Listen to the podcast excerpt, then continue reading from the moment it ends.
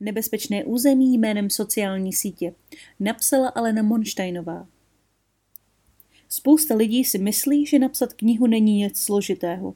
Moje oblíbená španělsky píšící autorka Isabel Allende vyprávěla historku, kterou si dovolím převyprávět, abych tím podpořila svou domněnku, že o své schopnosti napsat povídku, biografii či román je přesvědčen každý, kdo udrží pero v ruce, popřípadě umí zapnout počítač. Na jednom večírku se k paní Allende přitočil muž jejího věku se sklenkou vína v ruce a zapředl rozhovor. Co děláte? Zeptal se mimo jiné. Jsem spisovatelka, odpověděla slavná autorka. Já jsem zubař, odvětil muž a po chvilce dodal, ale až půjdu do důchodu, taky napíšu nějakou knihu. Já budu v důchodu spravovat lidem zuby, usmála se na něj Isabel Allende a cestou domů z večírku o rozhovoru s nevažujícím její práci rozhořčeně vyprávěla svému manželovi, úspěšnému právníkovi. Samozřejmě čekala, že i on pocítí stejné rozhořčení, jaké nad zlehčením své profese cítila ona sama. No, řekl její muž, vlastně taky uvažuji, že se pustím do psaní, dokonce už mám nějaké nápady. Není divu, že jejich manželství skončilo rozvodem. Přiznávám, že i já jsem si myslela, že na psaní nemůže být nic složitého. Svůj omyl jsem zjistila záhy, vlastně téhož dne, kdy jsem se do psaní pustila. Přesto jsem se odhodlala vydržet a po více než deseti letech jsem knihu dopsala. Myslela jsem si, že mám to nejhorší za sebou, ale chyba lávky.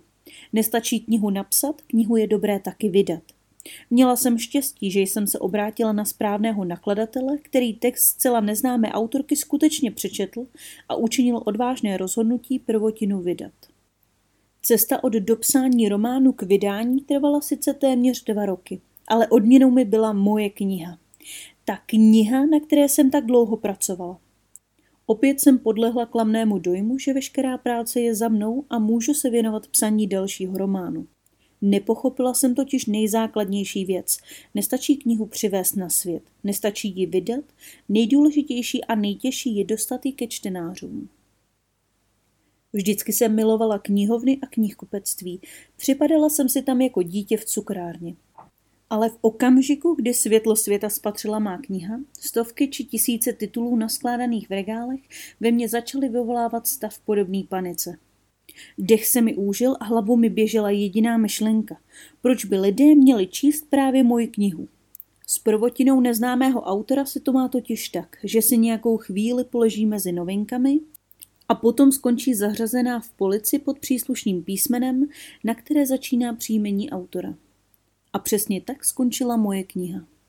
Ročně u nás vychází více než patnáct tisíc knih a před autorem prvotiny stojí téměř neřešitelný úkol dostat knihu do povědomí čtenářů a přesvědčit je, že je natolik dobrá, aby si ji přečetli, či v lepším případě i koupili.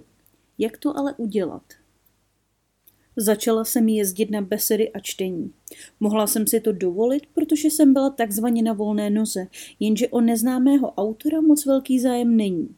Pokud už mě někam pozvali, účast na besedách nebyla nijak ohromující. Přesto jsem doufala, že se zmínka o mé knize objeví alespoň v místním tisku nebo na pozvánce a pár lidem uvízne v paměti. Nebyla jsem velkou faninkou sociálních sítí, protože jsem měla zvláštní pocit, že se podobají ohavné chobotnici, která se živí časem a soukromím svých uživatelů.